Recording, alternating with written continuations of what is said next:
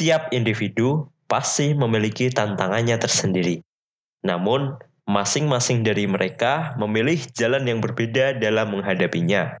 Ada yang memilih zona nyaman, ada pula yang memanfaatkan tantangan. Apa pun itu, resiko tetap menjadi hal yang tak terpisahkan. Take the risk or averse the risk. Selamat datang di podcast High Risk High Return.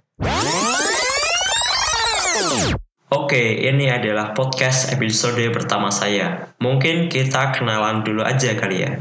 Namaku Ifham Ilmi Hakim. Saat ini saya masih kuliah di PKN STAN jurusan akuntansi.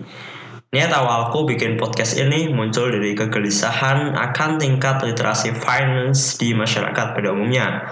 Data dari OJK, tingkat literasi keuangan bisa dibilang cukup rendah apabila dibanding dengan negara-negara di sekitar kita, yaitu pada angka 35%. Selain itu, Podcast ini juga bentuk tanggung jawabku sebagai mahasiswa, apalagi kampusku ini dibiayai full oleh rakyat. Artinya, aku juga harus memberikan feedback ke masyarakat.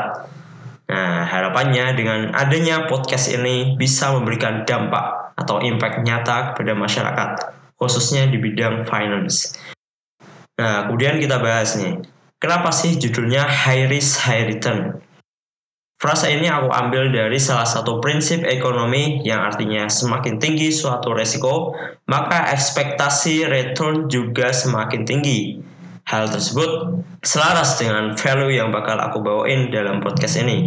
Ke depannya aku bakal bicara mulai dari keuangan, investasi, dan lain sebagainya. Nah, untuk pembeda dari podcast-podcast keuangan lain, aku juga bakal bahas mengenai keuangan negara dan Bagaimana pendapatku mengenai kebijakan fiskal pemerintah Indonesia?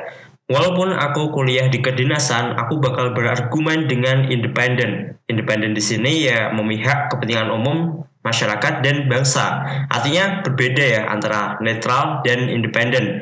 Kalau netral itu nggak memihak semuanya, tapi kalau independen bakal memihak kebenaran dan kepentingan umum masyarakat. Jadi apa yang aku pelajari di kampus bakal aku combine dengan realita permasalahan di masyarakat.